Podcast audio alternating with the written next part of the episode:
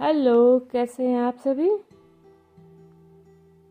तो जैसे last time में हम लोगों ने मेडिटेशन के ऊपर चर्चा किया था और लास्ट में एक होमवर्क मिला था कि हमें किसी प्रश्न पर या विचार पर मनन करना है। ऐसा कुछ किया आपने?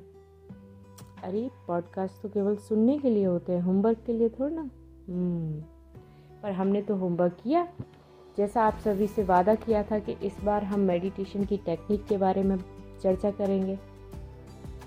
आप सभी का तो पता नहीं, पर हमने बहुत कुछ सीखा इस मेडिटेशन के बारे में पॉडकास्ट तैयार करते समय, पिछले एपिसोड के लिए भी और इस बार के लिए भी।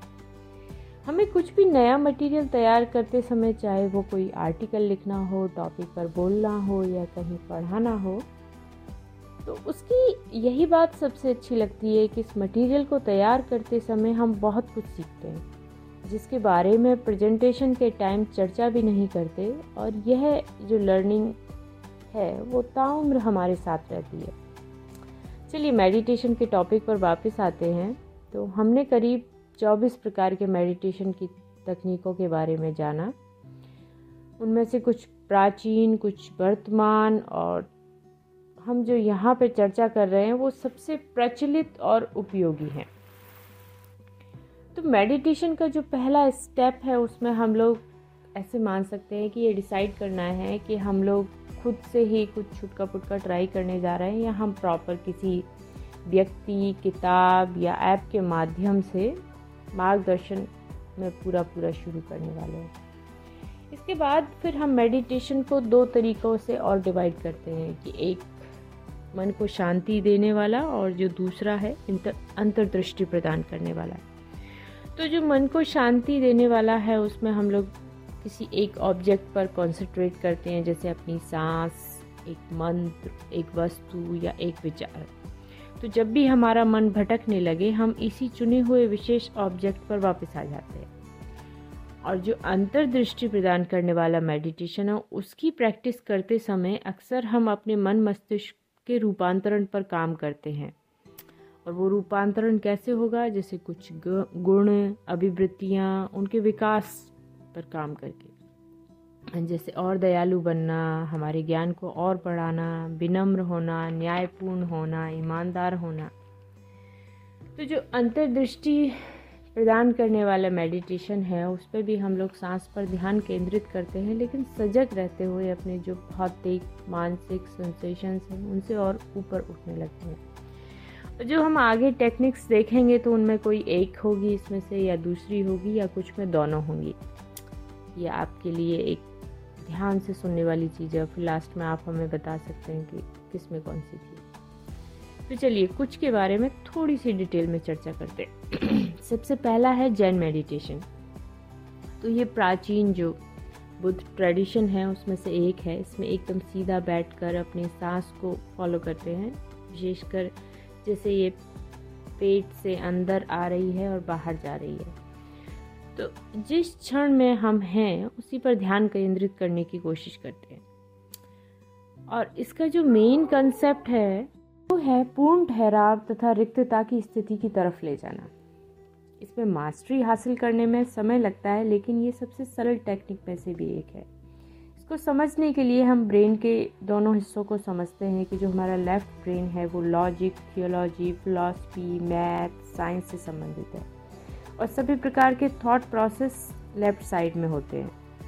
और जो राइट right पार्ट है वो म्यूज़िक आर्ट पेंटिंग लव और इमोशंस इन सबको हैंडल करता है।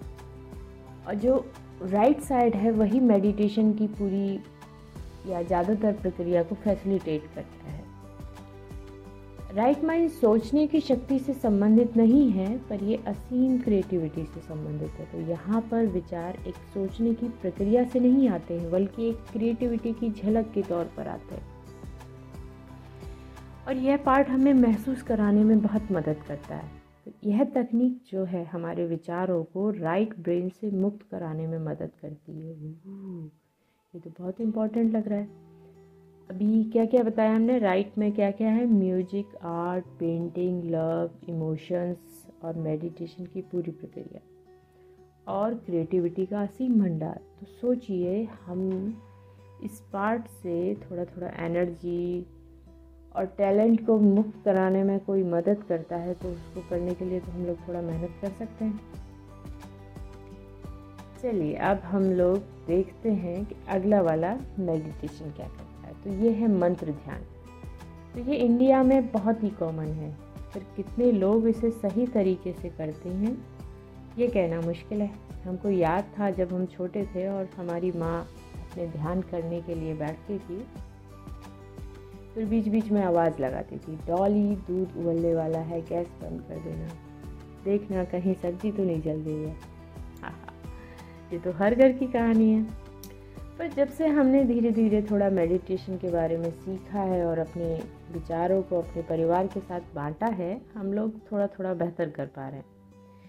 तो जो ये मंत्र मेडिटेशन है, मंत्र ध्यान है, इसमें हम लोग एक शब्द जैसे कि राम, अल्लाह वाबा या कोई एक वाक्य, वाक्यांश, एक शब्दांश, एक बड़ा मंत्र, एक उदाहरण इस पर फोकस करते हैं। और अपने मन को शांत करने की कोशिश करते हैं और क्योंकि इसमें एक ही चीज़ को हम बार बार कह रहे होते हैं तो ये हमारे विचारों को अपने आप से उस, जिस चीज़ को या जिस शब्द को हम कह रहे हैं, उसके आसपास लेके आ जाता है और बाकी चीज़ों को भूलने में मदद करता है। और ये हमारे मन और शरीर में पॉजिटिव एनर्जी का संचार करता है। और इस विश्वास के साथ कि ईश्वर हमारे साथ है, हम जीवन में लगातार आगे बढ़ते जाते हैं। तो ज़्यादातर मित्र इसके साथ दिन की शुरुआत करना पसंद करते हैं, जिससे वो पूरे दिन भर अपने मन और व्यवहार दोनों को ही पॉजिटिव बनाए रख पाए। फिर इससे अगला वाला है योगा मेडिटेशन तो जैसे हम लोग जानते हैं मेडिटेशन के भी बहुत सारे टाइप है और योगा के भी बहुत सारे टाइप हैं। तो अब हम लोग क्या है, एक योगा चुनते हैं, जैसे कुंडलिनी योगा है, जिसका मेन एम होता है कि वो हमारे नर्वस सिस्टम को मज़बूत करता है। और जो दिन प्रतिदिन का स्ट्रेस है प्रॉब्लम है, उस सब में हम लोग कैसे कोप अप करें, कैसे सामंजस्य बैठाएँ, उसमें मदद करता है। तो योगा के साथ मेडिटेशन करने में फ़ायदा क्या है? एक तो हम लोग चुन सकते हैं कि किस तरीके की बीमारियाँ हमें हैं, उस हिसाब से हम योगा चुने कि सुटेबल हो, दोनों चीज़ों का ध्यान रखना है कि उस बीमारी में फ़ायदा हो साथ में वो बीमारी हमें उस प्रकार का योगा करने के लिए अलाउ करती हो। तो ये कैसे साउंड कर रहा है? ऐसा लग रहा है मुझे तो कि हमें शायद एक एक्सपर्ट की ज़रूरत है। तो हम कोई भी योगा जो हमें लगता है सुटेबल है तो पहले हम एक कोई योगा टीचर ढूंढें या एक्सपर्ट ढूंढें, फिर उनसे जाएँ, उस योगा को सीखें और फिर प्रॉपर टेक्निक के साथ उसमें मेडिटेशन को जोड़ें। अब हम लोग आते हैं चौथे पर, वो है विपासना मेडिटेशन यह भी एक प्राचीन ट्रेडिशन है, जिसमें हम अपने कंसंट्रेशन को अपने अस्तित्व के बारे में परीक्षण करने के लिए यूज़ करते हैं। तो जो धीरे धीरे हमारे जो जीवन का उद्देश्य है, उसको जानने के लिए हमें अग्रसित करती है। तो विपासना हमें वास्तविकता की सही प्रकृति में अंतर्दृष्टि ढूँढने के लिए प्रेरित करता है।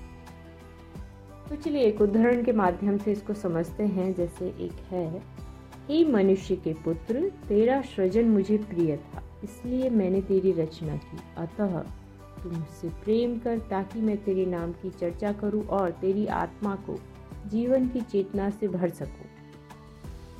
तो इस उदाहरण में हमें क्या बता रहे हैं कि हमारा सृजन क्यों हुआ? शायद प्रेम के बारे में बता रहे हैं कि ईश्वर ने हमारा सृजन प्रेम के कारण किया और हम भी उससे प्रेम करें, जिससे वो हमारे नाम की चर्चा करे और हमारे आत्मा के जीवन को चेतना से भर सके। तो अब हम अपनी इंसाइट नहीं बता रहे इसके बारे में, लेकिन हम चाहते हैं कि आप इस पर मनन करें। फिर हम लोग देखेंगे कि जैसे यहाँ पे इस मेडिटेशन में हम लोग, जो हमारे जीवन का उद्देश्य है और जीवन के उद्देश्य को कैसे प्राप्त करना है, वास्तविकता को कैसे समझना है? तो वास्तविकता में क्या क्या चीज़ें आती हैं? हम आते हैं, हमारे आसपास के लोग आते हैं, हमारे आसपास की दुनिया आती है और फिर हमें बनाने वाले ईश्वर आते हैं। तो ये बहुत ही आध्यात्मिक मेडिटेशन होता है। ये मेडिटेशन हमारा फेवरेट है और ये बहुत इम्पोर्टेंट भी है और इसको हम लगभग रोज़ाना करते हैं। तो ये हमारे मन को शांत करने में मदद करता है और साथ साथ जो हमारी आध्यात्मिक बौद्धिक और जो हमारी भौतिक प्रगति है वो कैसे बाकी दोनों में मदद कर रही है उसको जानने के लिए बहुत मददगार होता है।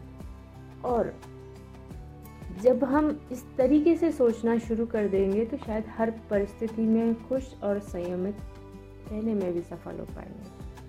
हम्म, तो हम लोग अगले मेडिटेशन पे बढ़ते हैं, वो है चक्र मेडिटेशन तो ये हमको पुराने समय का जो रामायण सीरियल आता था, जिसमें श्री राम गुरुकुल में थे, ज्ञान लेते समय और गुरुजी उनको शरीर के सारे चक्र के बारे में और उसकी भूमिका को बताते हुए जो सीन था वो याद आता है. तो जब हमने बचपन में इसको पहली बार देखा था तो हमको जो फीलिंग आई थी वो थी वाव अमेजिंग और इस मेडिटेशन को करने के बाद भी जो फीलिंग आती है वो है वाव अमेजिंग तो ये काफ़ी टेक्निकल है और बहुत साइंटिफिक भी है तो हम इसमें चाहते हैं आपको बहुत सारा होमवर्क देना। तो एक तो आपको सीखना होगा कि बॉक्स ब्रीदिंग क्या होती है। फिर आपको सीखना होगा कि शरीर के कौन कौन से चक्र होते हैं कौन कौन से चक्र का क्या क्या रोल होता है और जो चक्र के ब्लॉक होते हैं, उनको क्या कहते हैं। फिर चक्र में जो हीलिंग प्रोसेस होता है, वो कैसे होता है? तो आप सोच रहे होंगे कि जब आपको सब कुछ सर्च करना है तो हम क्या बता रहे हैं? तो हम कुछ खास नहीं बता रहे इस पर बस हम आपको बता रहे हैं कि आपको ये करना है, थोड़ा इनक्रेज कर रहे हैं। तो इसे जो करेंगे, उसको करने के लिए एक शांत जगह की जगह ज़रूरत है, जहाँ पे हम लोग क्रॉस लेग होके बैठे, अपने हाथों को घुटनों पर रखें और फिर धीरे धीरे आँख बंद करें। फिर एक गहरी सांस लें और फिर धीरे धीरे सांस छोड़ें। फिर यहाँ पे हम लोग इस बॉक्स ब्रीदिंग को करते हुए अपना जो सबसे नीचे वाला चक्र है, उसके बारे में सोचेंगे, फिर उससे एनर्जी को उससे ऊपर वाले लेवल पे ले जाएँगे, फिर उससे ऊपर, फिर उससे ऊपर। हम लोग धीरे धीरे जो क्राउन चक्र है, सबसे ऊपर वाला चक्र, उस पर पहुँचते हैं और इस प्रोसेस को फिर से रिपीट करते हैं और हर जब पूरा साइकिल कंप्लीट करते हैं, उसके लास्ट में थ्री बॉक्स ब्रीदिंग होते हैं। तो ये बहुत डीप है। आप लोग धीरे धीरे इसको जानिए थोड़ा थोड़ा प्रैक्टिस करिए, फिर इसकी शायद थोड़ी थोड़ी और गहराई में समझ पाएँगे और फिर कोई प्रश्न हो तो आप उसको हमसे शेयर कर सकते हैं। फिर हम डिटेल में बता पाएँगे। अभी से जब हम डिटेल में बता देंगे तो बहुत कन्फ्यूज़न हो जाएगा और कुछ समझ में भी नहीं आ पाएगा। फिर जो नेक्स्ट है वो है टायोस्ट मेडिटेशन ये एक तरीके से बहुत ही पुरानी टेक्निक पैसे है, जिसको बहुत अलग अलग तरीके से डिस्क्राइब किया गया है। फिर भी इसको तीन जो मेन टाइप्स हैं, उसमें रख सकते हैं। एक हम लोग बोलेंगे एम्प्टीनेस मेडिटेशन तो इसमें हम लोग शांतिपूर्वक एक जगह बैठते हैं, अपने आप को सभी विचारों, भावनाओं सबसे खाली करते हैं। और इसमें बोलते हैं जैसे आंतरिक शांति और रिक्तता को अनुभव करने के क्रम में सब कुछ भूल जाना। इस अवस्था में जो हमारा वाइटल फोर्स होता है और स्पिरिट होता है, दोनों एक साथ जुड़ जाते हैं और फिर एक दूसरे को पूरा करते हैं कॉम्प्लीमेंट करते हैं। फिर इसी का जो दूसरा भाग कह सकते हैं तरीका, वो है ब्रीदिंग मेडिटेशन जिसको हम लोग इंडिया में हम लोग कह सकते हैं प्राणायाम। योगा करते हुए जो मेडिटेशन कहते हैं और बुद्धिज्म में इसको माइंडफुलनेस तकनीक कहते हैं। और इसका जो तीसरा प्रकार है वो ने गोइन जिसका मतलब है कि इनर ऑब्जर्वेशन और इनर विजन ये काफ़ी डीप है ये भी। तो इसके लिए हमें एक टीचर की आवश्यकता होती है, पर शॉर्ट में हम इसको कह सकते हैं कि इसमें हम अपने शरीर, मन मस्तिष्क की आंतरिक स्थितियों और मूवमेंट्स पर ध्यान केंद्रित करते हैं फिर। ऑर्गन्स के बारे में भी। डीपली जिससे वहाँ से आंतरिक ऊर्जा मुक्त होती है और पूरे शरीर में और मन में फैलती है। तो इन तीनों ही विधियों में एकदम सीधा बैठना होता है आलती पालती लगाकर आँखों को लगभग बंद करना हो, होता है और फिर अपनी नाक की ओर केंद्रित करना होता है, जो नाक की नोक होती है। लेकिन नाक की नोक पर केंद्रित करने में काफ़ी लोग कठिनाई महसूस करते हैं तो फिर वो थोड़ा सा नीचे देख सकते हैं, अपनी टमी की तरफ़। और वहाँ पे एक टक देख सकते हैं। तो बहुत थोड़ा सा बताकर हम छोड़ रहे हैं इस मेडिटेशन के बारे में। हमने पिछले मेडिटेशन में एक बताया था समीक्षा वाला तरीका। शायद आप लोगों ने उसको ट्राई किया होगा। तो इसमें जो हमारा मेन उद्देश्य है इस पॉडकास्ट में दोनों जो हिस्से हैं कि आप मेडिटेशन करने की तीव्र इच्छा जागृत करिए। और आप एक सीधे साधे तरीके से शुरू करेंगे और फिर धीरे धीरे तकनीकी की बारीकियों को और उनके महत्व को समझते जाएँगे। तो जैसे हम एक एक्सपीरियंस शेयर करते हैं, जो हो सकता है थोड़ा और मददगार हो कि जब हम माइंडफुल मेडिटेशन करते हैं तो क्या क्या होता है? थोड़ा थोड़ा बताते हैं। और ये मानिए कि जो हम फिर लगा के अगला सेंटेंस जोड़ रहे हैं, वहाँ तक पहुँचने में काफ़ी मिनट लगती हैं। सबसे पहले हम अपने, जैसे बैठे सपोज़ करिए। शांति, प्रिय, एक जगह पर। मतलब कोशिश की जाती है कि शांति, प्रिय तो सबसे पहले हम लोग अपने आसपास की जो डिस्टर्ब करने वाली आवाज़ें हैं, उनको सुनते हैं। फिर धीरे धीरे जो आजकल जीवन में घटित हो रहा है, वो ध्यान में आता है। उसके बाद फिर शायद कुछ आसपास मन को शांत करने वाली आवाज़ों पे ध्यान जाता है, जैसे चिड़िया की चहचहाट, गिलहरी की। और फिर धीरे धीरे अचानक से बहुत सारे विचार आते हैं जो हमारी मन की दुविधाएँ होती हैं उनका, और हमारा मन विचलित हो जाता है। ये सबसे पहला पड़ाव होता है जहाँ पे लोग मेडिटेशन छोड़ देते हैं। लेकिन हम मान के चलते हम उससे आगे जा रहे हैं। फिर कुछ देर बाद हम अपने आँखों पर और ज़ोर डालते हैं तो एक बिंदु सा दिखाई देने लगता है। और फिर हम अपने मन को, अपने विचारों को, अपने भावनाओं को, सभी चीज़ों को रिक्त कर देते हैं। और फिर से थोड़ा और आगे बढ़ते हैं। इसके बाद हमारा शरीर हल्का महसूस होने लगता है। जो हमारा मन है, वो भी हल्का महसूस होने लगता है। हमारा कंसंट्रेशन काफ़ी ऊपर बढ़ने लग जाता है। और यदि हमारा कंसंट्रेशन बहुत अच्छा है तो हो सकता है हम अपने शरीर को महसूस करें थोड़ा सा ज़मीन से ऊपर। लेकिन जो ये स्थिति पहुँचती है, इसमें काफ़ी मिनट लगते हैं और इस स्थिति की स्थिति तक पहुँचने के लिए हमें काफ़ी महीनों की प्रैक्टिस लगती है। लेकिन काफ़ी लोग का अच्छा होता है कंसंट्रेशन स्पेशली जिन लोगों को रीडिंग हैबिट होती है तो वो काफ़ी जल्दी भी पहुँच जाते हैं। लेकिन जो ये पॉइंट आया, इस पॉइंट से आगे की प्रक्रिया में हम लोग देख सकते हैं, जो पुराने जितने मेडिटेशन के मेथड हमने देखा कि हम लोग किस पे कंसंट्रेट कर रहे हैं। एक शून्य पर, एक शब्द पर, एक मंत्र पर, एक विचार पर या एक प्रश्न पर। जीवन की किसी समस्या पर, एक उदाहरण पर या रोज़ाना की परिस्थितियों के अनुसार। इनमें से हम किसको चुनना चाहते हैं और किस मेडिटेशन प्रोसेस में आगे जाना चाहते हैं। वो फिर आगे की प्रक्रिया प्रकृति दोनों को ही निर्धारित करता है। तो हम लोग इन ओवरऑल कहें मेडिटेशन के बारे में तो हमको याद रखना है कि हर आदत को बनने में कुछ समय लगता है, जिसके लिए हमें लगातार समय, प्रयत्न और प्रयास करते रहना होता है। ऐसा नहीं है। ज़्यादातर जो होता है ना, हमने इतने दिन ट्राई किया, कुछ नहीं हुआ। कुछ चीज़ें ऐसी नहीं होती जिनको हम बस ट्राई करते हैं और छोड़ देते हैं। कुछ चीज़ें ऐसी होती हैं जो हमें करनी ही होती हैं मेडिटेशन और प्रेयर मेडिटेशन हमेशा बहुत हैवी टर्म होता है, लेकिन जब हम उनसे करते हैं पूरे दिन में तो हमेशा ऐसा नहीं होता कि हम घंटों बैठ के करते हैं, हम कुछ मिनट भी करते हैं, कभी कुछ घंटे भी करते हैं। तो जो प्रार्थना और ध्यान है, ये हमारी दिनचर्या का अभिन्न अंग है, जिसको हमें करना ही करना है, कितने मिनट करना है, किस तरीके से करना है, ये हम सोच सकते हैं। तो हमें लगता है कि मेडिटेशन के लिए ये काफ़ी है। आगे आप हमें कांटेक्ट कर सकते हैं।